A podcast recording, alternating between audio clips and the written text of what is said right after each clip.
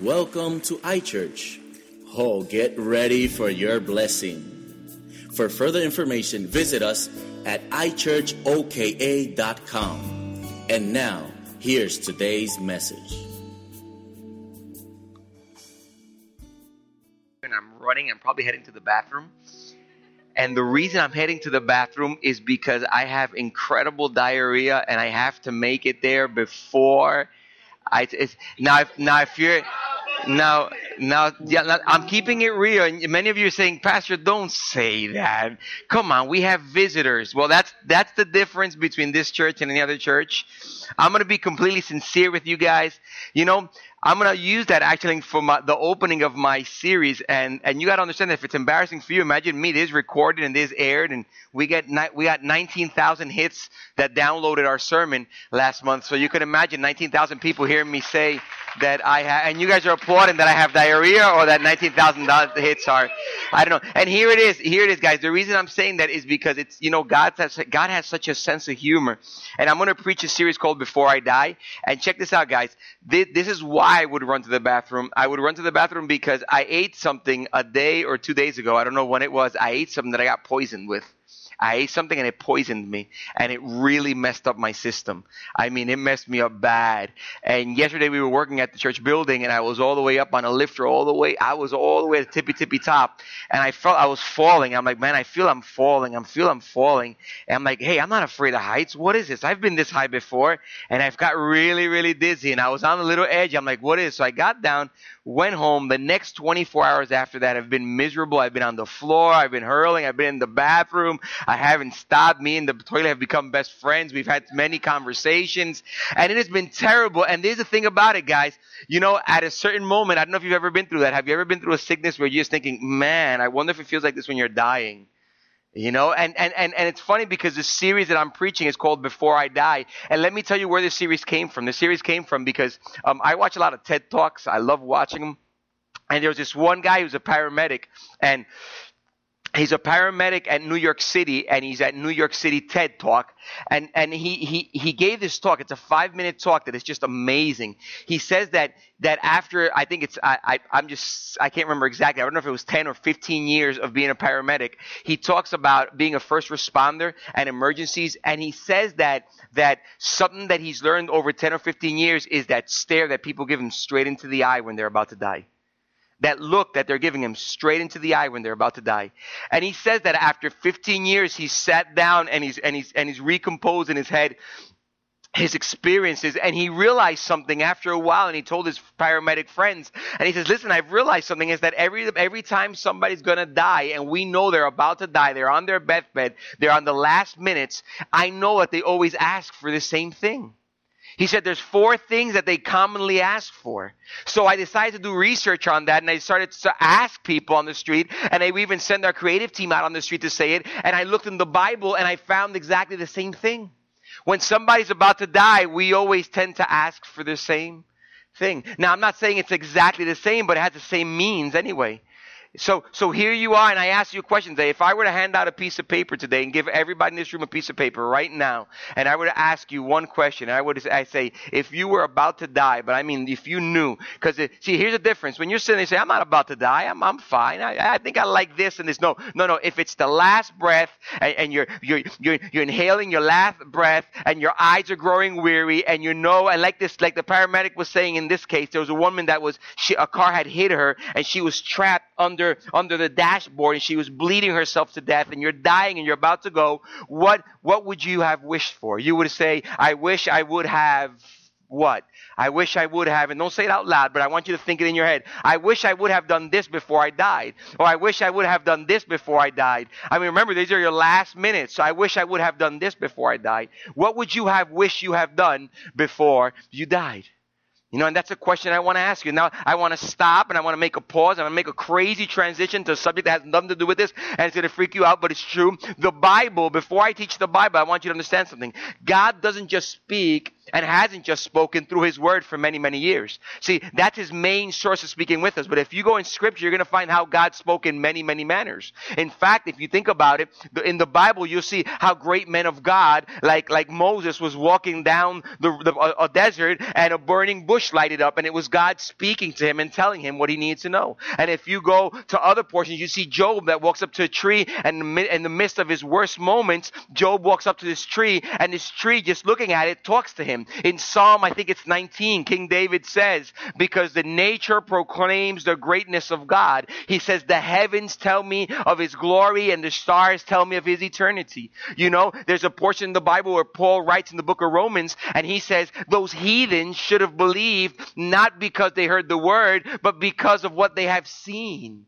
You know, you people don't necessarily have to read the Bible, understand it from Genesis to Revelation to be able to for God to speak to you. God's spoken through so many ways. And when you look at the way Jesus taught when he was here, he taught with parables and he taught through ways that were weird. They were just they were easy, they were applicable. And it may seem complicated because life is complicated, but the truth about it is because life is so complicated, God describes to us in easy ways. So he goes up to a farmer and he tells the farmer, "Hey farmer, so so you plant a seed, the sow the seed you plant, that way you will reap. He tells us, he tells us um, in Matthew, he says, he says, if a, if a tree is, if you plant a tree and it doesn't bear good fruits, then you chop it down and toss it away because it doesn't serve its purpose. So God constantly in scripture is using illustrations to speak to us. And there's one illustration at the end of his life that God is inspiring Paul to speak in 2nd of Timothy chapter 2 verse 4 and 6. There's this portion, I'm going to read it and I'm going to base the whole series off of this. And I'm going to teach one thing today, but the first thing I want to show is that it says, for I am already, is Paul speaking, for I am already being poured. He says, I'm being poured out like a drink. He's saying, he's saying there's not much left in me. He's saying there's not much left in me. Says, but I am being poured out like a drink and the time for my departure is near. The time for, he's, what he's saying here, what Paul's saying is, guys, I'm dying. He's saying, I'm dying. There's not much left, man. And now you got to understand that if I'm going to listen to the words of somebody on their deathbed, it's going to be Paul. So Paul's saying on the deathbed, at the end of his death, he's saying, he's saying, I'm about to die and I want to say this right before I die. Now let me explain something to you. To me, this means a lot because about, um, um, I'm going to say, whew, I'm going to mess up this date like I do all dates, but, um, oh, let's just say a while back, that way I don't lie. I don't mess up to anybody. A while back, um, I got diagnosed. Um, a doctor diagnosed me with a cancerous tumor inside my esophagus, and and and and when he saw the, the cancerous tumor, um, he referred me to some other doctors. I went to neurologists. I went, you name it, I went through it. And this was, um, this was years ago. He came up to me, and one of the things that one of the doctors once said to me, he says, "Your condition is so advanced. This is, this is probably I'm going to say like like seven years ago. He said your condition is so advanced um, with your hands. Your hands will turn. Your fingers will stop working. Your your blood circulation will stop working. There was I spent a week that I couldn't get out of bed. Um, I had three TIAs, which are, are, are pre-strokes, and and I was in really bad condition. And the doctor came to me, and one of them I remember said, "You you will never." He says, "I want you to know something. I want you." He says, "I want you to enjoy your life to the fullest because," he said, "because you you." And I was was in the middle of everything in my in my in church, man. We were in the middle of everything. We were building a building. It was something like now, something like now. We were building a building. The ministry was growing. People were growing. The church was growing, just like now. It's exactly like now, but but maybe triple the size. And everything was happening. Not this fast though. This fast is crazy, but but it was going and going and going. And I was in the middle of the boom and everything on the mission field in Puerto Rico. And and the doctor sits with me and says, um, I don't believe. He, he says, Do you have a daughter? And I said, Yes, I do have a daughter. My daughter back then was probably like six or five. And, and, and he said, um, enjoy every minute you have with her, he said. To, to Hispanics, um, sweet 16s or 15s, they're called quinceañeras. And he said, because you will not see her quinceañera. You will not see that. Now, now, Sarah's sitting in this room right now. And how old are you, Sarah? She's 11. So I'm four years short of living that experience. And when I have her quinceañera, and I'm not a traditional guy, I'm going all out. And the reason I'm going to go out, the reason I'm going to go all out is because the doctor said, you will not see her. He said, you will not see that. You're too sick. So, and I said, so how, how many years do you think I have left alive? He says, well, I can't tell you, but because I don't know, but it's not, I don't think it'll be many more, so enjoy every minute you can. Now, it's probably seven years later, right? Seven, eight years later. I'm still alive. And here's the thing about it. When you think about this, when somebody's on their deathbed, I remember that full week after the doctor said that, I'd go up to her, I'd go up to her bed, and while she was sleeping, I'd kneel down next to the bed, and I'd just watch her breathe. I wanted every minute with her. I wanted every minute to count. I wanted every minute to be important to me. You know, I wanted to be there. I wanted to be able to hug her. I wanted to be able to appreciate her. I wanted to be able to love her. You know, things that you didn't pay a lot of attention to, you start paying attention to. So before you die, and guys, here, here's the thing: it's, two, it's we're at the end of 2014. Can you believe that? Can you believe there's the first Sunday of 2014 at the end of the year? We're, gonna, we're going into another year and and it's and, and you're going to start it's it's it's all over i don't know is it just me or is it does it happen to you that when 12 o'clock midnight comes on new year's eve you're thinking is it over you know is it done what what if if you're Christian, you're saying, have you ever like does the bell ring and uh, everybody starts, hey, happy New Year? If anybody like this, look up into the air, see if he's coming back and Jesus coming back. You know, have you ever thought about it if it's the last moment? You start hugging people, you start saying, I can't believe it, you know? I've done, for, I've done a tradition for the last, for probably for the last 10 years of my life. New Year's Eve, it's a party, but it's a party on my knees with all my brothers and sisters. I always go, I always find a retreated place and I go with my family and we, at 12 o'clock, we all drop on our knees and we just start praising God for being so good to us. And it started just me and her, then it turned me, her, and others, and me, her, others, others, and now it's a great party. So this year, because we're in North Carolina, we decided start doing it here. So we rented out Hickory Cove and we're going down there. So everybody who wants to party, we're gonna be in 30. Okay, and we go down there, and what we do is we just we just everybody, you know, it's not it's not a service or anything like that. Everybody just hangs out. But here it is. That last minute, you're thinking, what you know, what what what did you say? I wish I would have done, but I didn't. Paul's saying, dude, Paul's saying, I'm, I'm about to die. You know, Paul saying, I'm about to die, for I am being poured out like a like an offering. The time for my departure is near. He says, time's going away. Listen, there's one thing. I don't care if you're religious, you believe in God, or you don't believe in God, you believe in church, you don't believe in God. That's all right. That's all right. I hated church for a while too. That's okay. But let me explain something to you. Let me explain something to you. I don't care who you are, there is one truth, and it's that you can't bring back yesterday. No matter how hard you try, you can't bring it back. So whatever you missed out on, you missed out on. And here's the question: What are you going to do with what you have today? And to all those all those believers in Christ that are in the room, don't sit here acting like this series is going to be for those that don't know Jesus Christ as their Savior. Because the truth about it, it should affect you more than it affects them. Why? Because you have Scripture and you know Jesus Christ. Paul is saying, "I'm about to die. My departure is near," and he says three things that are just totally awesome. He says three things that are totally awesome, and those three things wrap up one of the things most people say when they're about to die. Most people, and in fact, you know what? I'm going to sell you the whole series today. Look, look, people tend to say, one of the things people tend to say is, I want to forgive and be forgiven. I, I wish I, people, when they're about to die, say, man, I should have asked for forgiveness. You guys, would you guys come and watch the opening video next Sunday? It's going to be crazy good. It, it's a video that we found. It's an opening video of a son telling her mom what he wanted to say, but he didn't have enough time to say it to her.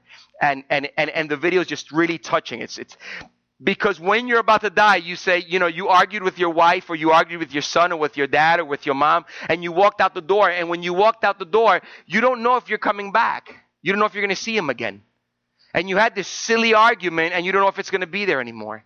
So you wish you would be able to say, listen, forgive me for what I said. I was too blunt or forgive me for offending you or, or can you forgive me because I failed you? There, and it's not just your wife. It may be your pastor. It may be, it may be somebody in church. It may be a brother or sister, but there's somebody you wish, when people are about to die, there's somebody they want to fix things with. You know another thing people want to do? People, before they die, before people die, people want to see their loved ones. Not, those, not just the ones they have to ask for forgiveness for, but the second thing is people want to see their loved ones. They, they, there's a face, you know, so there you are as a father, you're about to die, and you're thinking, man, I wish I could touch her face one more time, my daughter. I wish I could kiss my daughter goodnight. I wish I could t- kiss my dad goodnight. I wish I could say to this person that I love them. And you don't just want to find the people you forgave, you want to forgive or you, or you need to be forgiven. But the second thing we want is the people we love. The third thing that people want is that we, we, we wish, we wish we would have, we would have enjoyed life a little more. Said, man, I missed it. I was so involved in work and I was so caught up in this and I missed it. And today, what I'm teaching is the first lesson. And the first lesson is most people when they die, most people when they die, they come to this realization. They come, when I die, did I make a difference? Did, I, did it count? Did it really count? Was there fulfillment in my life before I died? Who's going to remember me? What would they remember me for? What, what's going to be on your tombstone when you die? What's going to be on your tombstone? Here lies Elizabeth. Who, what? I'm going to go and graffiti on it. it. Had awesome cinnamon rolls. I'm going to graffiti on it. You know, but and here's the difference. Watch how ridiculous. I'm going to pinpoint Elizabeth. I'm going to grab her now. Why? Because watch. Here's here's the pinpoint difference. You could have made how many cinnamon rolls do you think you've made in your lifetime? Crazy number. I said, Pastor, I don't know a number of cinnamon rolls I've made. A thousand, two thousand, probably more than that, right? Okay, let's let's just say two thousand cinnamon rolls. And here's the thing about it: every cinnamon roll you made, did it count? And she could say it did. Probably didn't. And you pray, Pastor, that's sad. I'll come back to you at the end of the sermon. If I forget, God, remind me before the end of the sermon to come back to that. You have, you're my wife. You have permission to say, hey, her cinnamon rolls. Okay, and I'll come back. I'll come back to that. Why? Because because I'm going to use that as an illustration to close the sermon today. I'm going to use that to close the sermon today. But I want you to pay attention. Look at this next Bible verse. Look at this next verse. I want you to see. He says, "For I," he, he, says, he says, the first verse, he says, "For I am already being poured out like a drink offering, and the time of my departure is near." Then he says, "I have fought the good fight." Yeah, keep the Bible verse on for me, okay? I have fought the good fight. I have finished the race. I have kept the faith. Keep it there. Don't move. Don't put anything else. Keep it there. I want everybody to focus on the Bible. No, nothing else. I want everybody to look at this. I'm going to stay on this verse, and I want you to focus on it for a second. Paul says, "I have fought the good fight." I have finished the good race. I have kept the faith. Keep it there. Don't move it, please. He is saying, Paul is saying, I did this.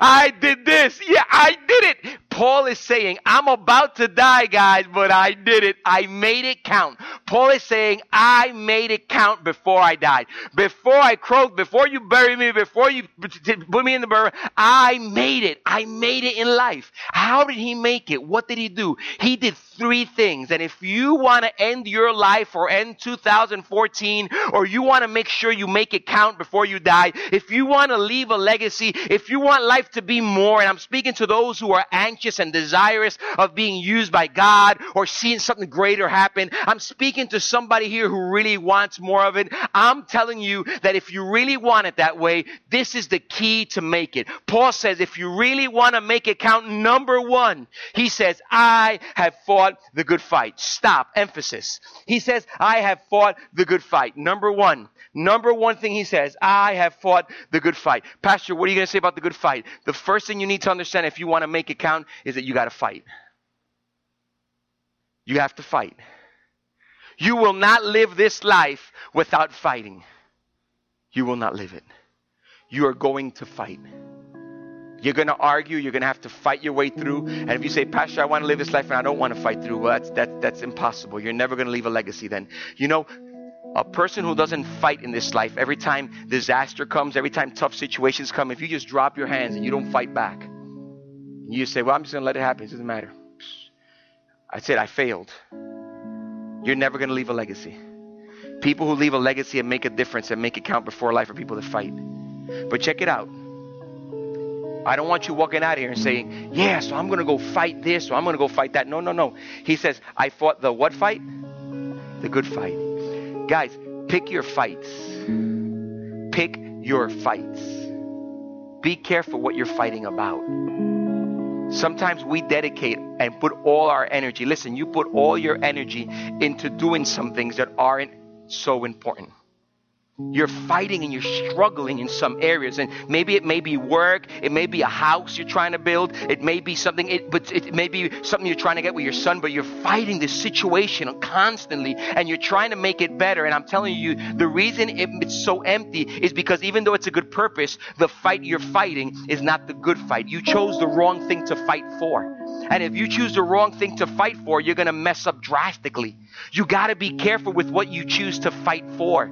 You got to be able to pick. See, there are battles that you fight that are not eternal. They're simple battles. They will finish. They start, they end, and they had no purpose. And you know what Satan does? Satan fills our mind with the thought of, well, you need to do this, or you need to do this, or you need to do this, or you have to get this right with this person, or you have to fix with this person. And you get so caught up on it, you miss out. And then when you're dying, you say, man, what did I do? I spent all my life. Let me give you a story about Carlos Rodriguez. Carlos Rodriguez spent his life working on his ministry for 20 something years.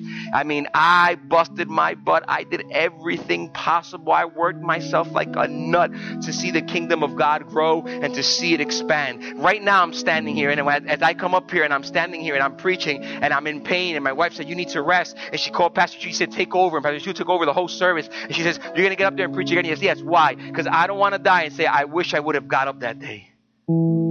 I remember one day being in church and wanting to raise my hands for the first time. That was the first time I had that experience. They were praising and worshiping, and I wanted to raise my hands, and everybody raised their hands. I thought raising hands was kind of silly, but that day I wanted to raise my hands. I didn't believe in that. I was saying, well, people raising their hands for what? They want permission to go to bathroom? What people raising their hands for when they're worshiping God? God is seeing them. They don't need to raise their hand for God to see Him. And see, and there's the thing that one day it hit me in tragedy because I wanted to raise my hand, but my condition was so advanced that I couldn't raise my hands. I couldn't lift my hands to praise and worship. I remember sitting behind the video booth where they were recording and I'm sitting there in the main camera and I'm about to go up to preach and they're singing a song and I wanted to raise my hand so bad, but I just couldn't. Pastor, why couldn't you? Because physically I couldn't. My body wasn't able to raise my hand. And I remember trying to raise it. I remember it went about this high and I remember crying saying, God, I wish so much that right now I could say, here, God, here I am. I'm not embarrassed of you. Here I am. I want to live for you. I want to love you, God. You are my everything. I wanted to do it, but I couldn't that day. And I remember saying, God, if I ever get a chance to raise them again, I promise you every time I can, I'm going to raise them.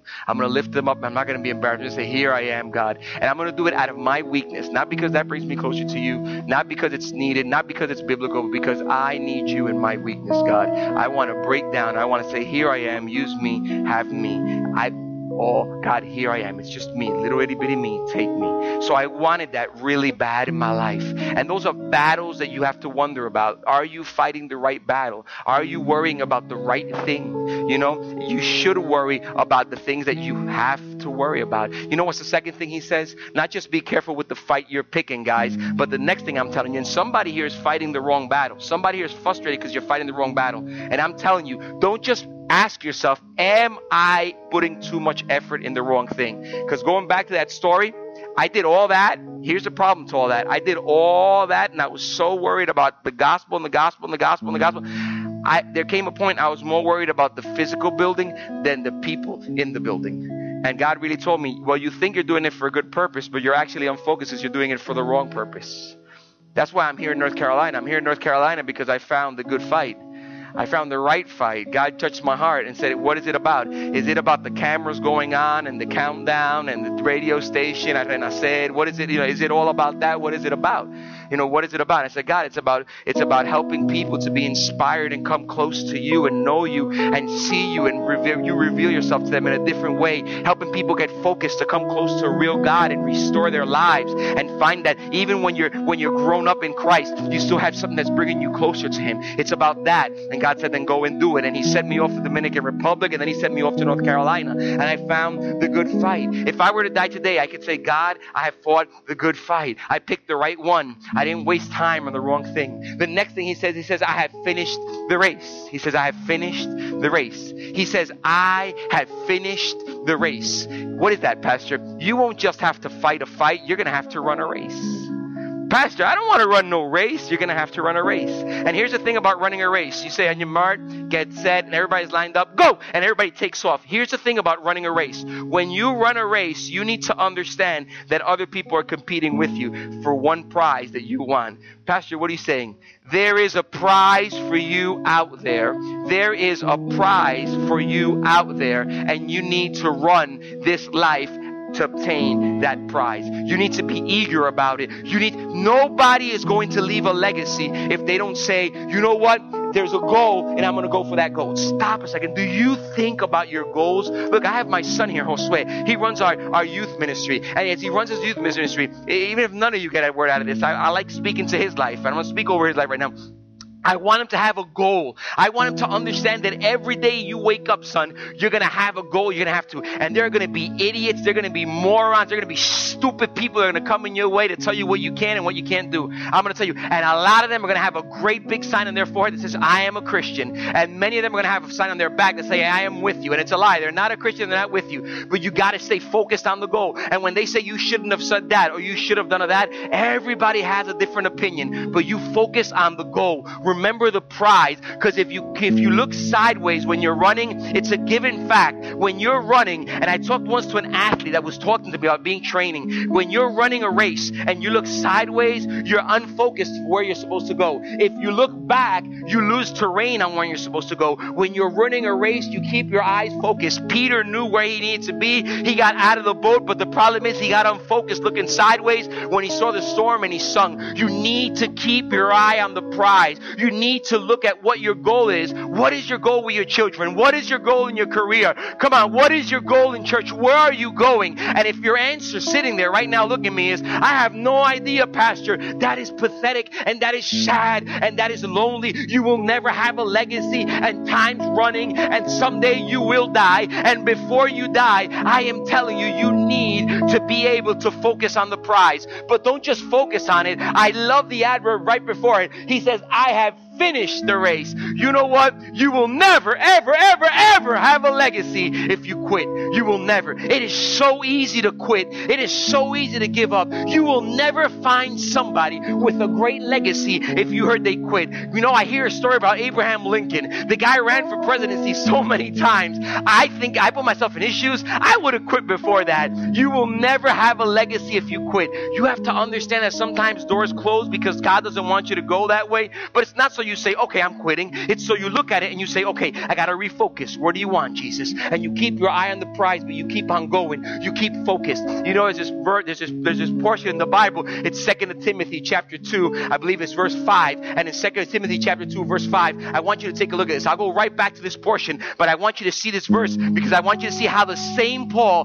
writing to the same Timothy, when he tells him about his life, gives him some instructions a little bit before that. And the instructions he gives him are about how you run the race, about certain things that are in the race. And in 2 Timothy chapter 2 verse 5, it says the following. It says, "But all you keep your head in all situations, endure hardship, do the work of an evangelist, discharge all the duties of the ministry." He's saying to them, that's 4 5, it's 2 5. That's what's making no sense to me right now. Okay? It's 2 5. But while they find here, let me read it to you. I got it here. I got it right here. I got it right here. I got it.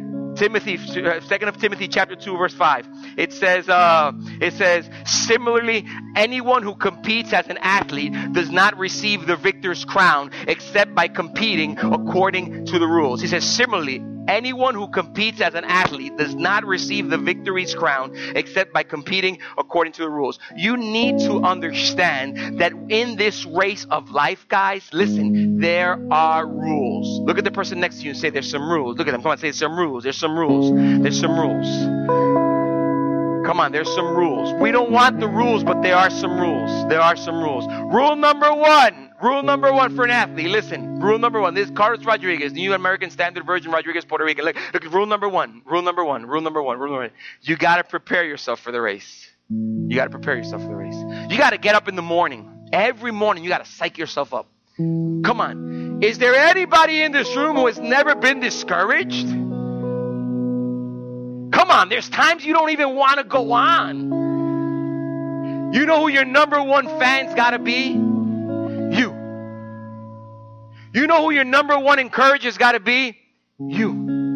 You got to get up in the morning and say, I'm not quitting. I'm going forward. You have a purpose with me, God. You got to psych yourself out. You know, I love going to the gym and I watch the guys working out the gym and I watch what they do and it's pretty funny because they psych themselves out. They put on their headphones and they put on their earphones and they're about to lift weights and you see them going, yeah, yeah, yeah. They haven't even touched it yet. Yeah, yeah. And I saw this one skinny guy the other day. He was standing there. He was like, yeah. He put on his headphones. He went like this. He went, he went like that. And I had just lifted the same amount of weights. I grabbed some weights and I did some, some chest. And when I finished, I put them back. And he looked next to me. He literally did this. He looked next to me. He went,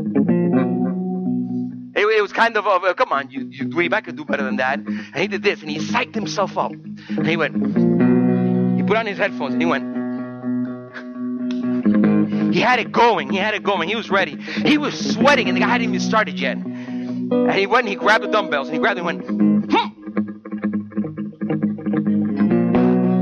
And when he went down to the bench, literally one went clank, fell to the floor, and the guy almost hurt himself. I loved it.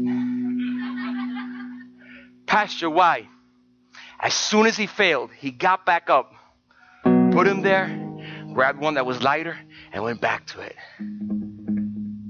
That guy became my hero. That weakly, flackly, that skinny guy became my hero that day. You know why? Not because of the victory he had, but because he did not give up to receive the victory after his first failure. You don't give up because things are bad in marriage.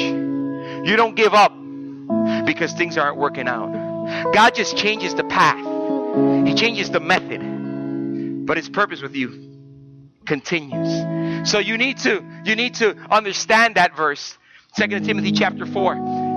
And and you need to see what Peter's saying. And what Peter's saying in that I mean what what what, what Paul is saying in that verse is that he's very clear. And he's saying you need to finish the race. You don't start it, you start it and you finish the race to leave a legacy. And the last thing he says is, I have kept the faith. Now I'm going to end this here, but before I end it, I want to be real with you and I want to talk to you about something, but not out of my words, but out of the scripture. Paul says that he kept his faith. He says, number one, I fought the good fight. Number two, I finished the race. Number three, I kept the faith. Then I'm going to read a verse to you. It's 2 Corinthians chapter 4, verse 16. It's Paul writing again. And this is what he says.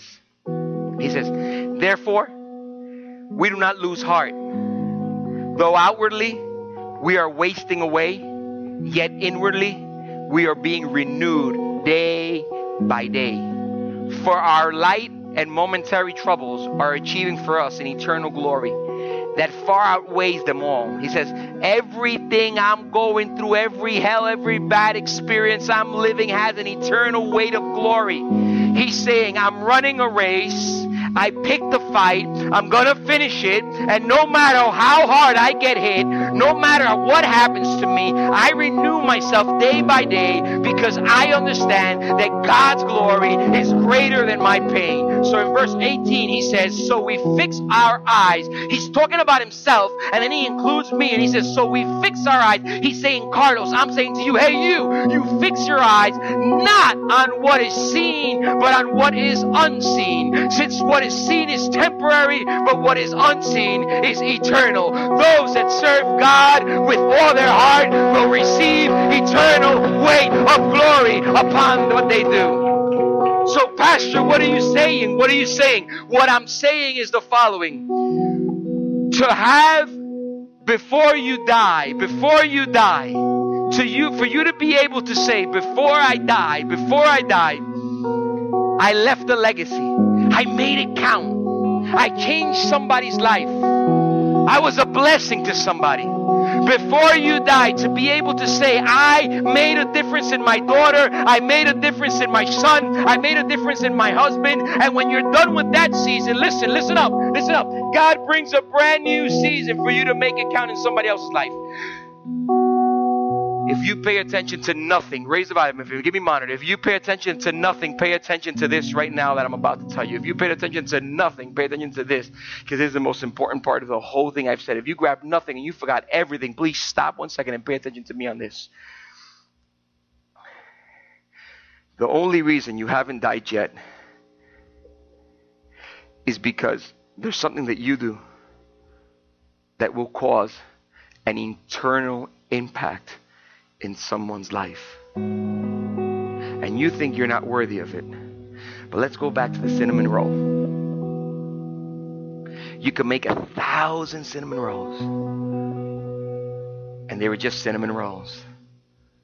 But the day you decided to bake one and wake up early in the morning when everybody else was at home doing nothing, you were sweating and you were making those cinnamon rolls because you thought somebody needed to feel it that when they walked into iChurch, they were loved and everything was done with excellence. You bake them and you watch them. What you do is you stare and you watch every single one, Elizabeth. Every single one of them. Because one of those cinnamon rolls, one of them, one of them is going to make somebody know that there is a special place they can come close to God and they're going to be inspired by it. So you sit down and you watch it. And when you lay it out, you could have handed out a thousand, but there was one that one person grabbed and left this building thinking this cinnamon roll, that smile, that song, this atmosphere lets me know God's here. So eternally it changes them. And they say, I want what they have. And when they want what we have, they realize we have nothing in us special except the greatest thing in the world. Our Lord and Savior Jesus Christ is King of Kings and Lord of Lords over our life. And we live for His honor and for His glory. And a day like today, a day like today is a wonderful day. Why is today a day like a wonderful day? Because today, because we dedicate ourselves to eternal things, not temporary things. You want to leave a legacy? What do you wish you did before you died? You want to make it count? Somebody you know has already died and God has given you a chance. Why did God give you a chance? God gave you a chance because you're going to touch somebody eternally. So you focus on eternal things, not temporary things. Where do you have to put more effort in? When I was a successful business owner, had no need to be in ministry. I'm not saying everybody here has got to surrender to ministry and be full-time pastor. That'd be ridiculous and make no sense. That would go against the end of times and what Bible prophesies. I believe the end of times is the end of times for, for bivocational and for people who are two who walk with two-handed swords, not one. Someday I'll explain that today. It wasn't today. But I will tell you that I believe that my life could have stayed being that business owner and I could have been and I was I, not that I could have been successful at it. I already was successful at it. I had a lot of money and I gave it up because one day I woke up and I realized that everything I had was focused on non-eternal things. I'm standing in front of, a, a, a, one of my stores. I'm having a stroke. My son falls to the floor. Everything disappears. I drive to emergency hospital. I have Josue and Christian's hand. Both of their hands are in my hand and I'm holding on to them. And my two little boys are staring at me. I could see them like if it was today. Christian with his white rounded face and Josue with his punky hair. And they're standing there right next to the bed. And I'm in ER and I'm standing there and I'm looking at them and I have their hands in my hands. I'm about to die. I know something is really, really wrong with me. And I hold their hands and all I could remember of that ER, I can't remember anything else except not letting go of their hands. And the doctor saying, please let go, please let go, please let go. And even though I couldn't say with my mouth, my heart said, I can't let go. I can't because this is my legacy. That's all I could say in my hand. This is my legacy. I want it to count in their life. I want to fight the fight I need to fight for them. I want to be able to run the race that God has called me. And I want to keep my faith that no matter what happens, if God promises, He will fulfill. I want to run the race. I want to fight the fight. And I want to keep my faith going. And if I could fight the fight and I could pick the right fight, if I could run the race and not give up, and if I could focus that my God is with me and that He will not abandon me, if I could keep on that, then and only then, the day I die, I guarantee, I am guaranteed that I die, but my legacy will continue. My name will disappear, but the way I glorified my Father in heaven, I believe there will be somebody else that will glorify my Father and give Him all the praise and all the worship and not be embarrassed about God. My legacy will continue. My question is, will yours? Please close your